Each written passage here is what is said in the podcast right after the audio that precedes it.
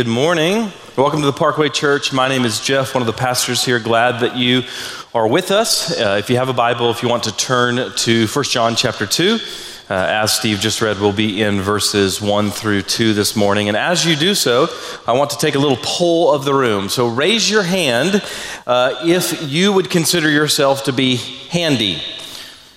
You're fairly adept at fixing stuff. Okay, hands down. Raise your hand if when you try to fix stuff, you just make things much worse. All right? I'm in this latter camp, all right? And, uh, and so anyone who's ever tried to fix something with me knows that is uh, what I'm good at. I'm really good at being bad at fixing stuff. And uh, so that's one of my spiritual gifts. And uh, so, whatever drive, whatever DNA, whatever discipline it is that makes someone handy, I don't have that. I got skipped over that. I am pretty good at reading and writing and I used to be somewhat athletic, and that's like it for me. I don't have any other skills uh, whatsoever. And so I am not good at fixing stuff. Just this past week, I took down some blinds, and, uh, and I was going to try to uh, replace the string. The, spring, the string had broken, and so I took down the blinds and tried to fix it, and that's why I don't have blinds on that window now. Because I not only could I not fix it, but I couldn't even rehang it. And uh, uh, I once flooded my garage whenever I tried to fix my water heater.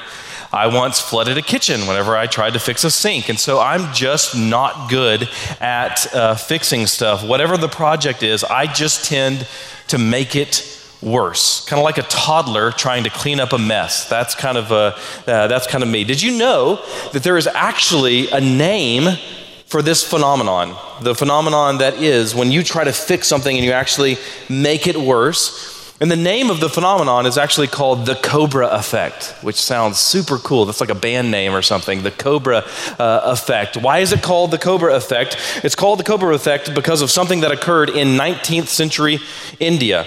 At the time, uh, the British Empire was attempting to uh, colonize um, uh, uh Delhi, and, uh, and so in the process of this, they realized there were a number of snake bites. And, uh, and there, there was this rising number of fatal snake bites. And so they had this brilliant idea that they're going to offer a bounty on venomous snakes. And so every venomous snake that you bring, you get a certain number of pounds or whatever it is. And so you get this, uh, this money for every cobra in particular that uh, you were to bring in. Well, as you can imagine, you have all of a sudden this marketplace for cobras.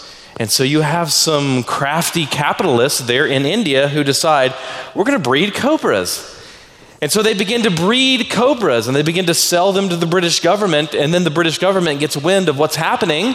And so they shut down the program and they say, We're no longer going to offer bounties for every snake that you bring in. Well, then what happens? You have all of these cobra farms and people have no way to make a quick buck off of the cobra. So what do they do? You want to guess? Release them into the wild. Exponentially more snakes within Delhi than there were prior to this. This is the Cobra effect. This is the way that I approach any sort of home improvement sort of project. And so I mentioned that for two reasons this morning. Number one, I have a list of things I need to do at my house. If any of you are handy and want to come over on a Saturday, I could use the help. But more importantly, because this is a danger of the text that we're going to read this morning.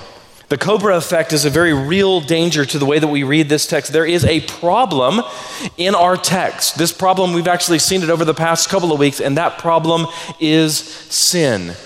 But there could be a tendency in your mind, in my mind, in your heart, in my heart to, to think the way that I'm going to deal with that is I'm just going to get in there I'm going to white knuckle this thing. I'm going to roll up my sleeves. I'm going to just get to work and just kill this sin in my own strength, with my own flesh, with laws and rules and whatever it might be. And all that you've done is just, you've just made things worse. You've done the Cobra effect. You've just simply tried to deal with one sin by replacing it with another sin. So there's going to be two ways as we look at 1 John chapter 2 verses 1 through 2, two ways that we can misinterpret and thus misapply our text this morning. One way is for us to look at this problem of sin and think this isn't that big of a deal. But the other way is for us to say, you know what? I'll just deal with it. Neither of those are the appropriate response. So let's pray, and then we'll dive in together and see what the appropriate response actually is. I want to ask just first that you would spend a couple of seconds just praying for yourself, that the Lord would give you um, uh, attentive hearts and minds this morning, free you from distractions.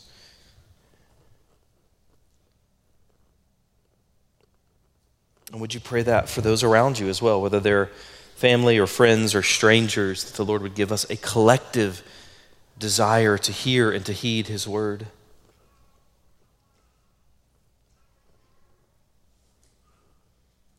And then would you pray for me that I might be faithful and bold in proclaiming God's word as I should? So, Father, we're grateful that you are a good God who gives good gifts, and you've given us the gift of your Spirit, and you've given us your Scripture. So, I pray this morning that you would incline our uh, hearts, you would open our eyes that we might behold the glory of your Word and the glory of your Son, so that we might run from sin and run to Jesus. We pray these things in His name. Amen. Let's look at uh, verse 1 of 1 John chapter 2 which says, My little children, I am writing these things to you so that you may not sin. But if anyone does sin, we have an advocate with the Father, Jesus Christ, the righteous. I want to start with that first little phrase, my little children. This is the first use of a phrase that will actually permeate the entire book of First John. So we're going to see it over and over and over again. We'll see it quite a bit over the next few months. So let me give you just a few examples of, uh, uh of just how ubiquitous this uh, phrase is throughout the book. Let me give you one example from each of the subsequent chapters. In chapter 3, verse 18, it says, Little children, let us not love in word or talk, but in deed and in truth. Chapter 4, verse 4 Little children, you're from God and have overcome them, for he who is in you is greater than he who is in the world. In chapter 5, verse 21, in fact, the very last verse of the entire book of First John, it says, Little children, keep yourselves from idols. Now, that obviously is not referring to physical kids, but rather to spiritual children from John's perspective. excuse me, we actually see the church referred to as children in two different ways in, uh, in the book of First John. There are all the little children passages, such as what we're reading t- uh, today, and then uh, some of those that I just mentioned. Uh, and then there's also a handful of texts that talk about the church as children of God. So, the people to whom John is writing, and by extension us as well, are uh, children in at least two senses. Three, if they happen to be physical kids as well, but the two senses that all of us who love and trust Jesus are children uh, in. The first one being children of God. Now, that's huge theologically. We can't uh, overestimate uh, uh, the importance of that theologically, and we will get into that as we move through First John. But that's not the primary meaning here in, uh, in chapter 2, so we're going to skip over that. The meaning here is in this second sense, and that is that John functions as their spiritual father.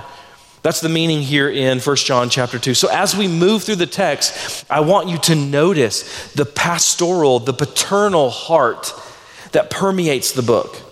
There is this parental love and concern and grace and hope that John has for those that are reading the book. But along with that, there's also this fatherly hardness, this seriousness, this strictness, this severity when it comes to the danger of false teaching and other forms of sin that uh, John is going to address. So that's my little children. Let's look at the next phrase. He says, I am writing these things to you so that you may not sin. We've mentioned this before, but there are several purpose statements in the book of First John. This also permeates uh, the letter. So, throughout the letter, multiple times, John writes something like, I am writing this so that, fill in the blank.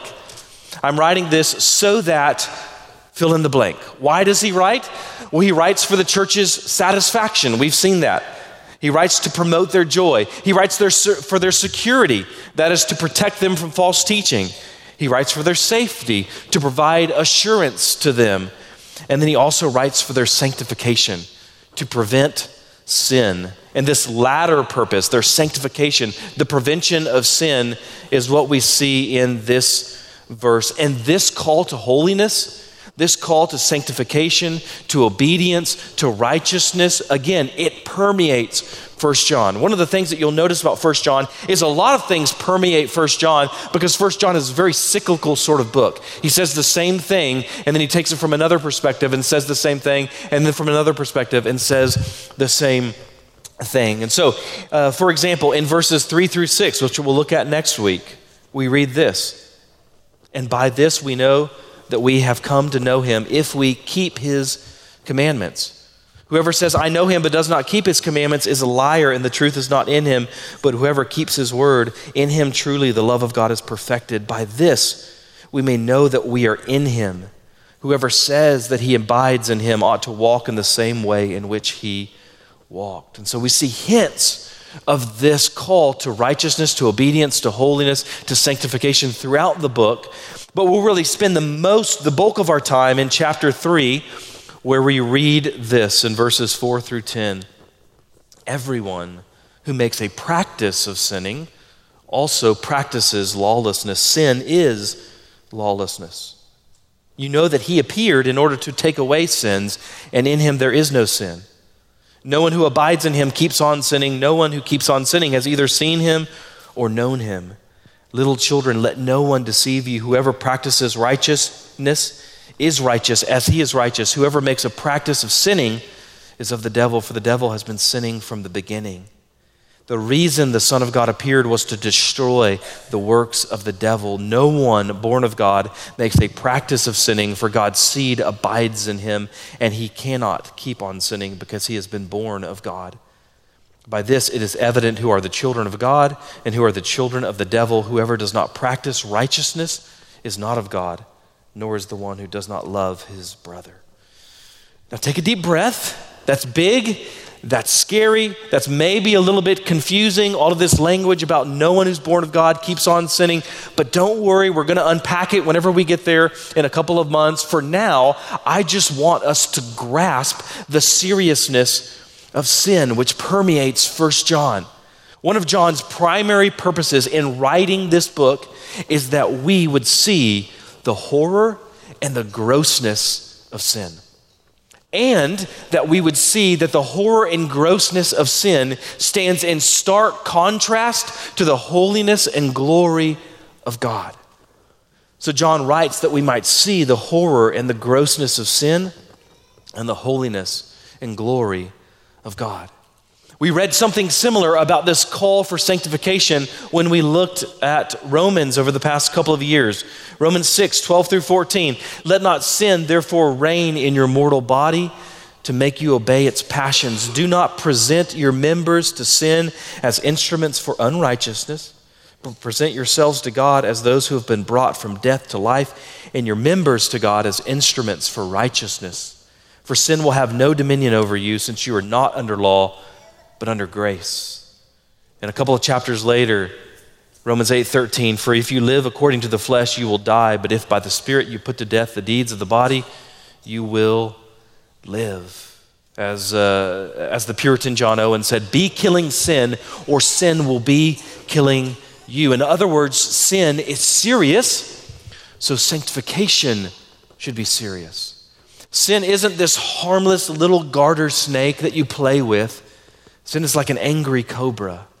So listen to Jesus as he describes the appropriate response to sin in Matthew 5 29 through 30. If your right eye causes you to sin, tear it out and throw it away. For it is better that you lose one of your members than that your whole body be thrown into hell. And if your right hand causes you to sin, cut it off and throw it away. For it is better that you lose one of your members than that your whole body go into hell. Now, that doesn't mean that we go around plucking out our eyes and cutting off our hands as if the goal is that we would look like pirates or something like that. That's not what Jesus is saying here. Jesus is, though, he's commanding us to do whatever is necessary, whatever you have to do to mortify sin, to kill sin, to put it to death. So let me ask you this question Do you actually hate your sin? Or do you coddle it? Do you love it? Do you like it? Do you tolerate it? Before you're saved, sin is like this telephone and it's always ringing and you have to answer it. In fact, you might say that you're perpetually on the phone with sin every second of every day. But as a believer, you're empowered to not answer that phone, to not give in to temptation, to check the caller ID, to see that it's sin, and to let it go to voicemail. Now let me tell you what this doesn't mean. What John doesn't mean here in 1 John chapter 2, what he doesn't mean, and then we'll wrap up this section. John doesn't mean, and this text doesn't mean, that you'll ever be fully free of sin this side of glory. We know that from a biblical theology that looks at all of the passages of Scripture. Your flesh is always opposed to the Spirit, and you'll never completely kill your flesh. The battle with residual sin is going to be lifelong. So, this isn't Christian perfectionism. The expectation is sanctification. The expectation is not that we would ever actually arrive at sinlessness. The second thing this doesn't mean, it doesn't mean that we pursue sanctification by the law. That's that cobra effect that we talked about. Just white knuckle it with begrudging obedience. There's a way to read this First John passage with this crushing weight of expectation, as if God is simply giving us another law to press down upon us. He gives us this no, another law to obey, and He's waiting to punish us if and when we slip up. But that's not the appropriate response. And it also doesn't mean that we should become morbidly introspective, spend all of our time looking for sins to eradicate. There should be occasional introspection in our life, but we shouldn't be obsessed by it. Maybe that's you. Maybe you're kind of stuck on this perpetual treadmill of introspection, this perpetual treadmill of despair, because you keep thinking about how dirty you feel, how unholy you feel, how sinful you feel. That's a very pessimistic, that's a very paralyzing version, distortion of Christianity. That isn't what this verse entails. But neither does it entail swinging the pendulum the other way, which is another danger that I see in evangelical culture. People who are so out of touch with their own hearts, people who are so out of touch with residual sin that they just neglect it. That they're always, quote unquote, fine. You ask them how they're doing. Oh, I'm fine. They never do any introspection. They never do any mortification. They never do any confession of sin. They hide behind this facade of forced smiles and fake niceness. Well, neither of those ends of the spectrum are the goal. So, this passage isn't promoting Christian perfectionism. This passage isn't promoting sanctification by legalism. And it isn't promoting excessive introspection. What does it mean? It means that Christians should take sanctification seriously because we are as Luther would say, simul justus et peccator. We are simultaneously sinners and saints. We still sin. That will always be a part until we die and are resurrected. There will always be sin as long as we have this flesh.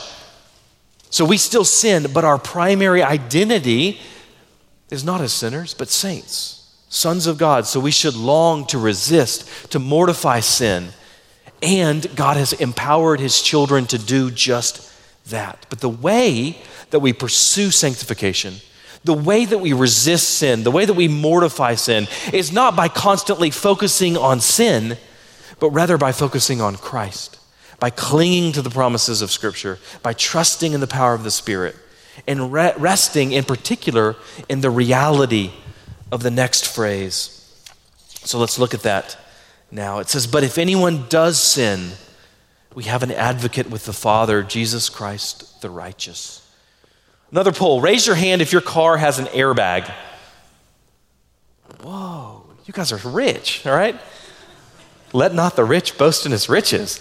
All right, thus far in life, I've never actually needed an airbag. I've been in two accidents, neither of which were my fault, and in neither did I have an airbag, so an airbag didn't deploy, and obviously I'm okay uh, right now. Um, you might be tempted to read this verse kind of like an airbag. It's hypothetical safety. You generally don't need it. Most of the time, you're driving down the road, you don't think about your airbag.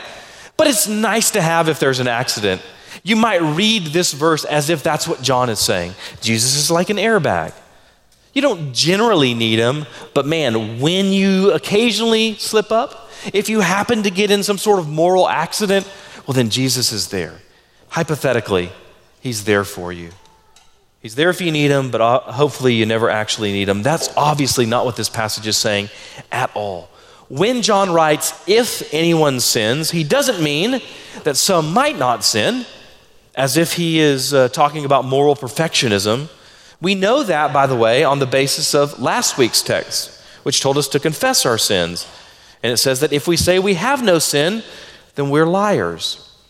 Not to get too technical, but in, uh, in Greek grammar, there are various ways to express these if then statements. At least one of the ways that uh, you can do that implies that the outcome is going to be unlikely. Now, if that's what John, if that's the particular Greek construction that John would have uh, used, then maybe we would be tempted to think that he's saying, if anyone sins, dot, dot, dot, dot, dot, and by the way, some might not sin. But that's not the construction that John uses. John actually uses a construction to show that the outcome is actually probable, that he expects you to sin. So, why doesn't John just write when anyone sins? He could have just simply taken that uh, particular misinterpretation away from us completely. Why does he write if anyone sins? Why doesn't he just write when anyone does sin? Well, my answer is I don't know to some degree, but I think what's happening is uh, if. Uh, uh, I think what's happening there is, is John is trying to walk this theological tightrope, if you will. He doesn't want in any way to express this sort of reality that uh, because sin is inevitable, that therefore it's excusable, it's acceptable, or something like that. He can't dismiss, he can't whitewash sin. He can't say, well, it's unavoidable, so don't worry about it, which is what some might infer if it were to simply uh, say when anyone sins. So he doesn't want to be misunderstood in that direction as if the inevitability of sin implies the acceptability of sin, because that's not true. Sin is serious, it's grave, it's horrific. There's no diminishing the severity of sin in 1 John. Until we die, we will continue to struggle with sin. And yet, that reality, the reality that we will continue to struggle with residual sin, doesn't in any sense excuse or justify our sin, especially because God has empowered his children to walk in obedience. We have the will of God expressed in Scripture. We have the Spirit of God if we've been born again. We have new hearts. We have community. We have all of these different things that God has given to his people so that we might walk in holiness. So, John has to kind of do two things with this passage. On one hand, he has to confront, he has to convict those who are apathetic towards sin who coddle sin, who like their sin, who don't hate their sin. He has to confront them, he has to convict them, he has to call them to sanctification, but at the same time, he has to comfort those who recognize I still struggle with sin. I'm contrite, I'm repentant, I'm trusting in the gospel, I hate my sin, I long for sanctification. So he has to comfort this second group of people, and he does so by reminding us that we have an advocate. Now, this is a really interesting word in Greek, it's parakletos. And uh, it's used five times in the New Testament. Interestingly enough, all of them in John's writing. This is the only usage in First John. All of the others occur in the Gospel of John. And in all of the others, it refers not to Jesus, the Son of God, the second person of the Trinity, but instead it refers to the Holy Spirit. And it's not translated as advocate in those passages, it's actually translated as helper. Let me give you one example of that John 14, 26. But the helper, the Holy Spirit, whom the Father will send in my name, he will teach you all things and bring to your remembrance all that I have said to you. But we see in our passage this morning, 1 John chapter 2, that John is going to take this term and apply it to Jesus. When it comes to sin, Jesus is our helper. He is our advocate. And his advocacy for us with the Father is based on his status. Notice there that adjective at the end Jesus Christ, the righteous.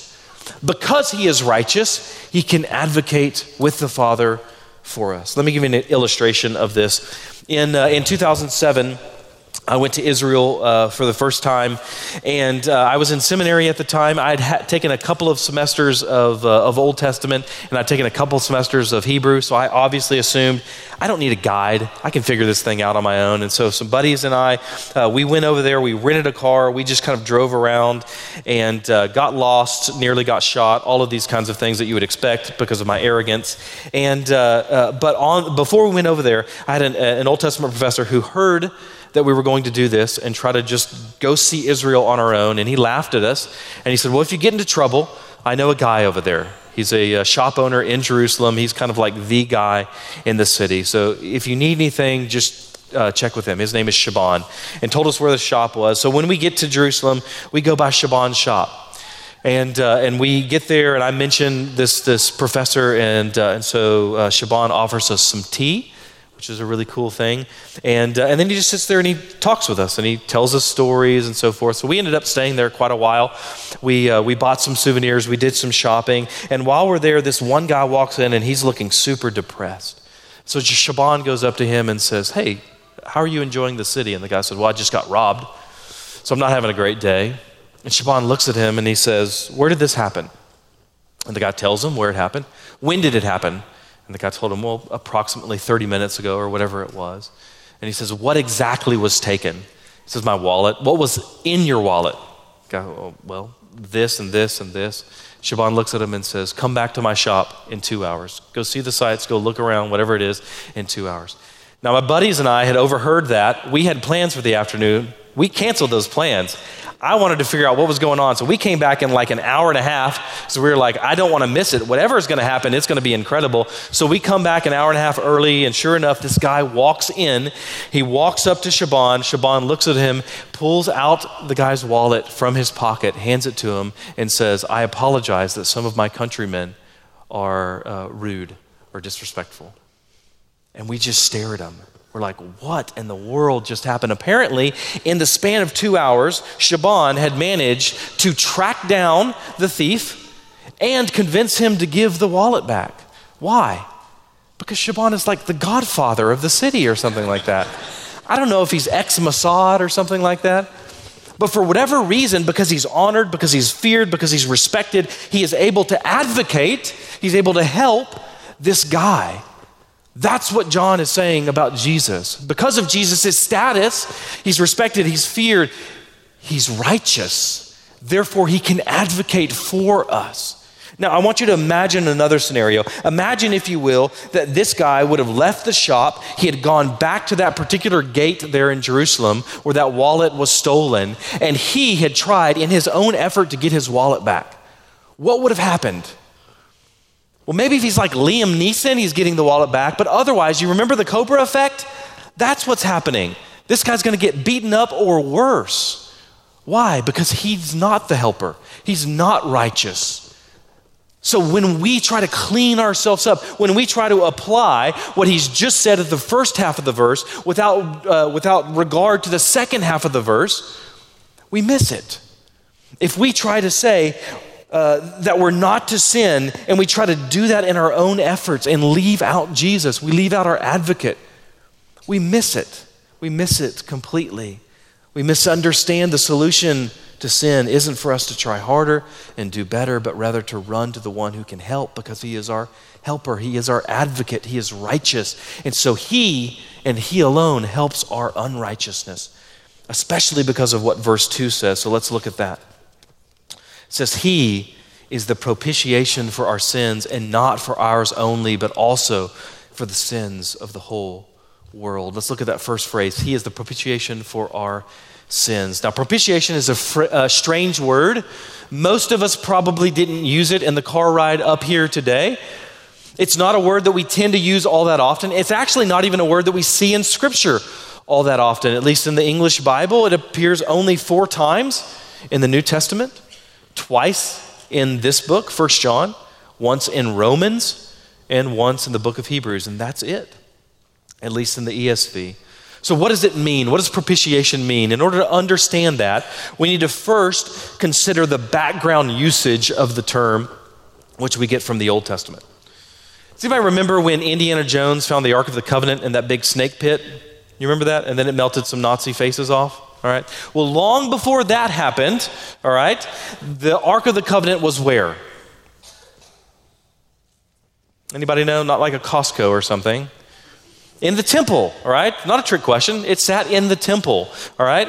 Uh, and, uh, and so it was in the temple. And if you were to go back and read about the Ark of the Covenant, uh, above the ark was something called the mercy seat. And if you go back and read uh, the, about the mercy seat in the Septuagint, which is the Greek translation of the Old Testament, you would see the same root word for the mercy seat, which we see here translated as propitiation in 1 John. Well, what's so significant about the mercy seat? Well, 364 days a year, the high priest couldn't enter into the Holy of Holies. He couldn't approach the, uh, the innermost section of the temple where the Ark of, uh, of the Covenant rests, where God was said to dwell. But one day a year, the Day of Atonement, in, uh, in uh, Hebrew it's Yom Kippur, one day of the year, the priest would wash himself. The priest would put on holy garments. He would offer a sacrifice for himself and his family, and then offer another sacrifice for the sins of his people. And he would take that blood and he would sprinkle it. And where would he sprinkle it? You probably guess on the mercy seat. That's what he would do. He'd take the blood and he would sprinkle it there in the Holy of Holies, on the Ark of the Covenant, on the mercy seat. By the way, have any of you ever heard a story about how the high priest would tie a, a, a, belt, a rope around his belt or uh, around his ankle or something like that in case he died? Raise your hand if you ever heard that. All right? That, by the way, is an urban legend, all right? That doesn't appear in the Bible. It doesn't appear in the Apocrypha. It doesn't appear in the Mishnah or the Talmud or anything like that. Its earliest appearance is actually in the 13th century. So rather than emails about deposed Nigerian priests, ancient medieval church folk like to just forward letters about high priests or something like that. So that's not true. But back to the mercy seat. What does this have to do with Jesus? Well, by his blood, atonement has been made. So, rather than the earthly temple, rather than the ark or the Holy of Holies, He, Jesus Christ, is now where God and man meet together.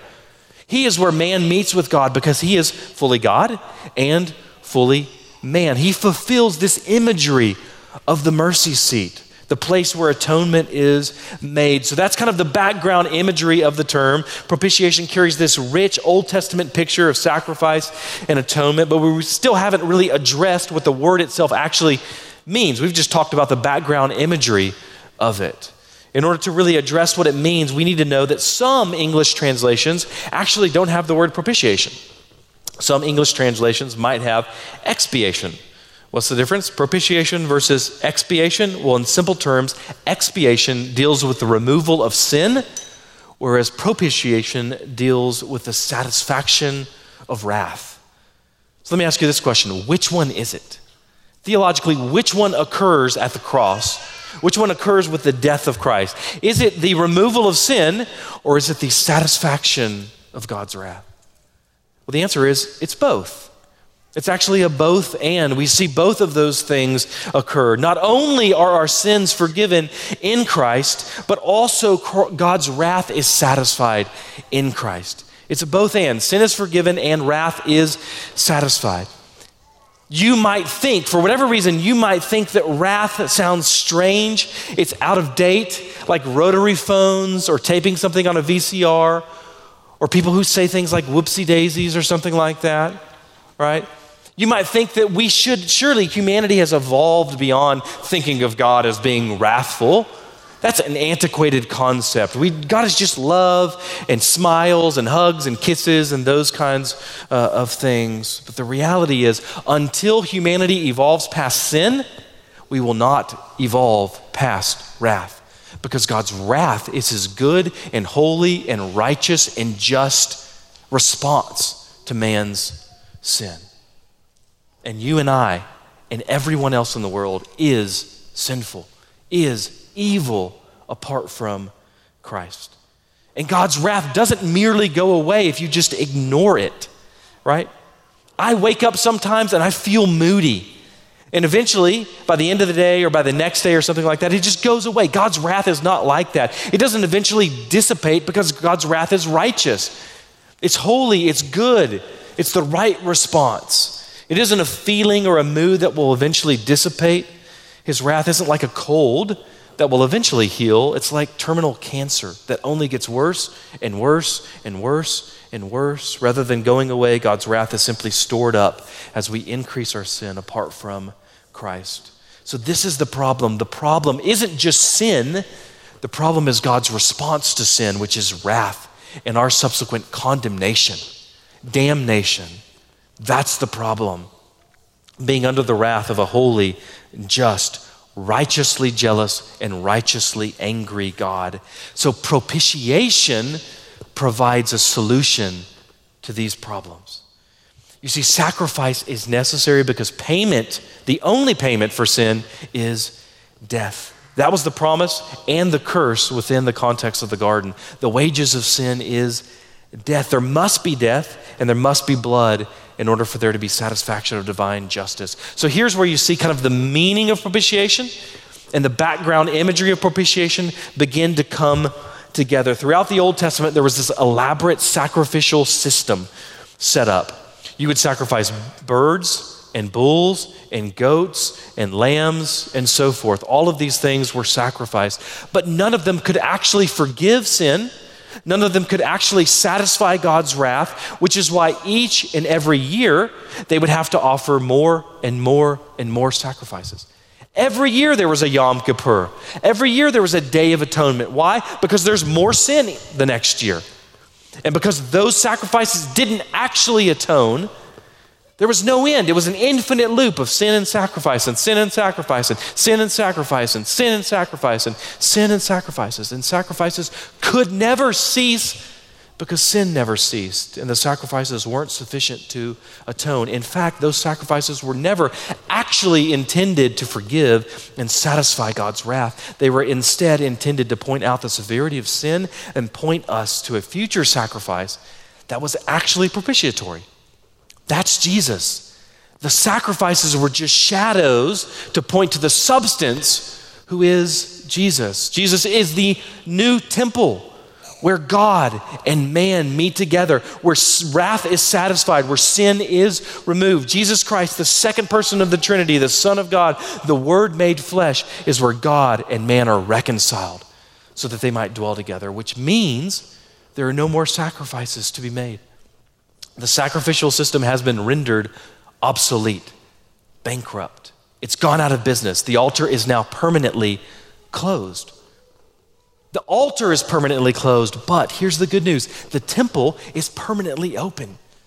The temple is forever open. In the past, only one day a year, only one person in the entire nation could enter into the Holy of Holies. But now, in Christ, every single one of us has access to the Father.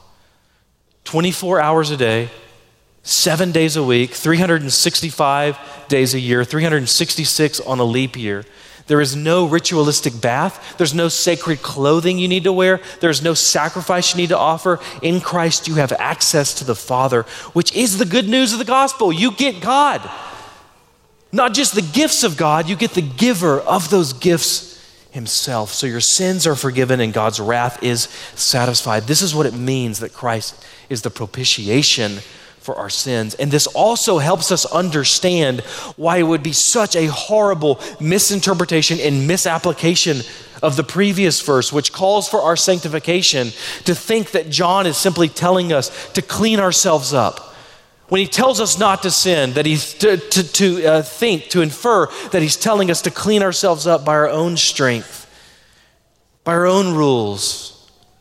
We might as well build a new, new temple we might as well start sacrificing goats because that's what our legalism, that's what our self righteousness does. It neglects the only actual righteousness that God accepts, that of His Son. So if you want to know how Christ is our advocate, if you want to know how Christ is our helper, as we just read, if you want to know why we should run to Him when we sin, if you want to know the basis of our justification and the basis for our sanctification, it's the propitiation of Christ. The reality that He has fully forgiven our sin and fully satisfied the wrath of God.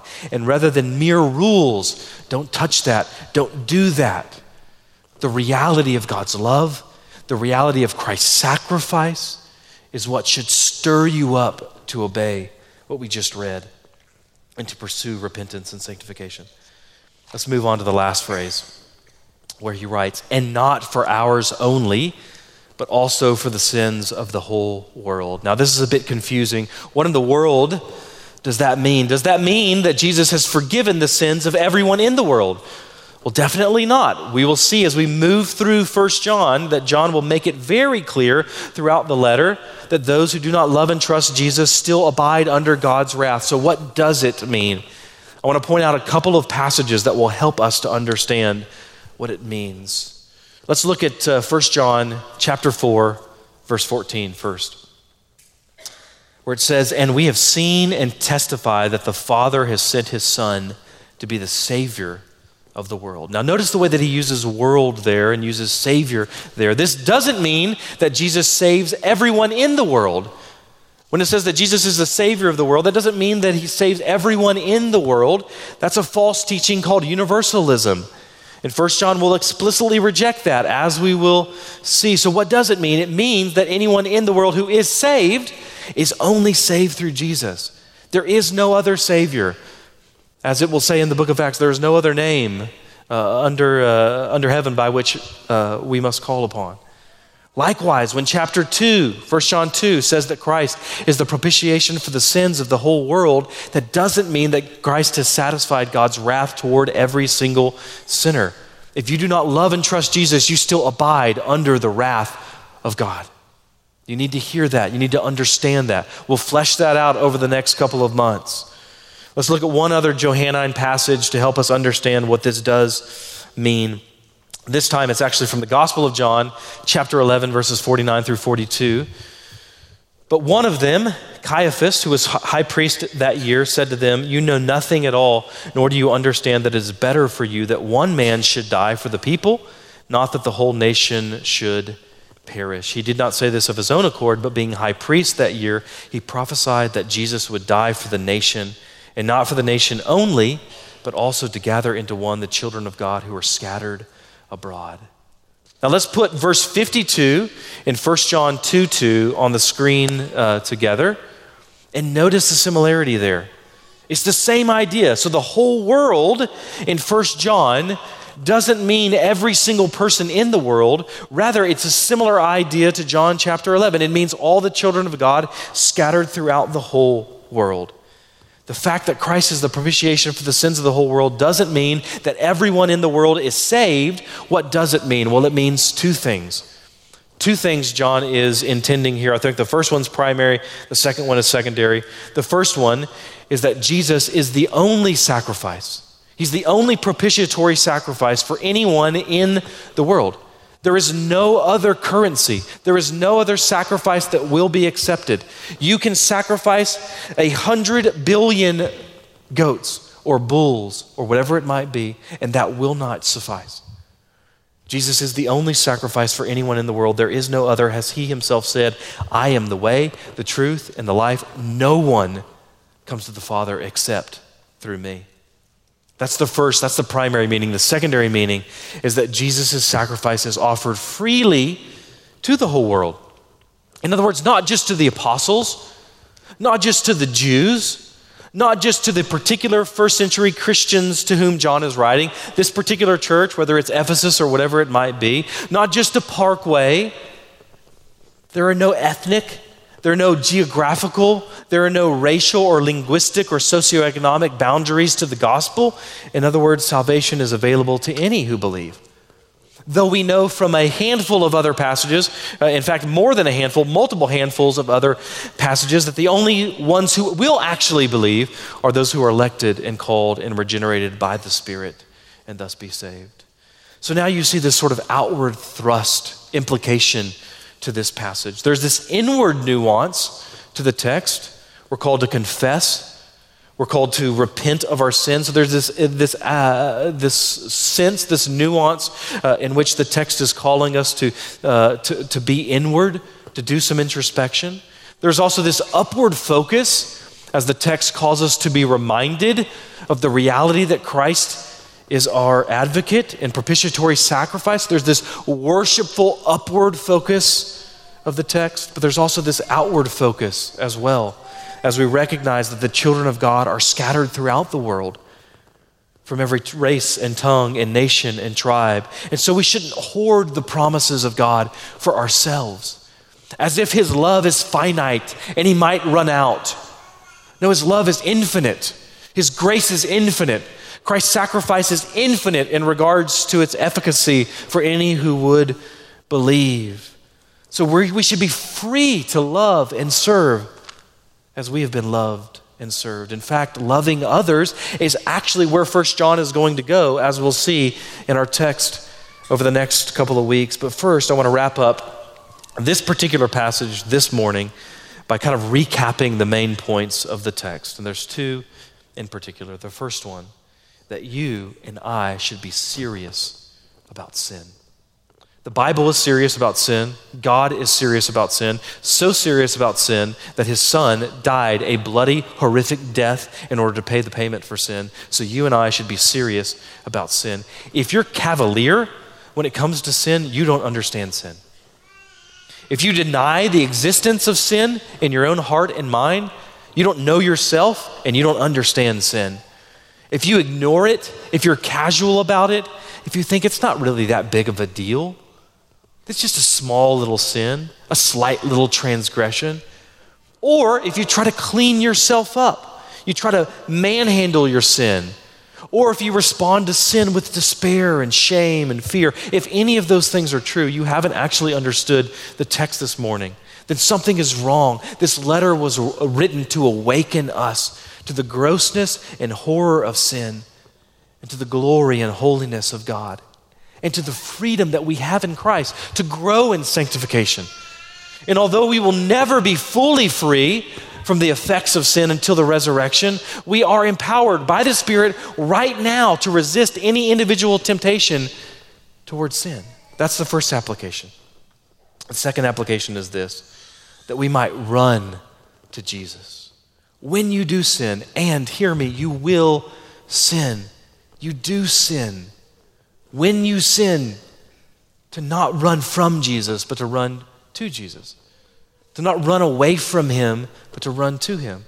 And to not just try harder, to not just commit to being better, but instead to cry out, to confess, to humble yourself, to position yourself under the waterfall of the promises that God has made to His people. Because Christ is righteous, He is your intercessor, your helper and He's satisfied all of God's demands on your half, behalf. Back to the opening illustration. Some of us in this room are handy, some of us are not when it comes to home improvement, but none of us are when it comes to dealing with sin. When it comes to sin, there is only one who can clean us, fix us, and that one is Christ. He is the only propitiation, He is the advocate for us. So let's consider Christ as we prepare our hearts for communion. I'm going to pray as the men come forward to distribute the elements. Father, I thank you for the text this morning. I pray that you would help us, Lord. There is a, a danger as we read this text that there would be some who would respond to the call to not sin and think, okay, I'm just going to do better. I'm going to try harder. They're going to neglect the gospel. There's a danger that some would think, well, because I have propitiation, because I have an advocate, because God loves me, therefore I can keep on sinning. There are all these dangers, and I pray that you would just help us by your Spirit to avoid those dangers, and that your grace would be the means by which we might walk in obedience, Lord, because your grace really doesn't lead us into sin. Your grace leads us into love and holiness and sanctification. And so I pray that you would help apply your word to our hearts this morning because you're a good father who gives good gifts, and you've proven that by giving us this word, giving us your spirit, and giving us your son. So it's in his name we pray. Amen.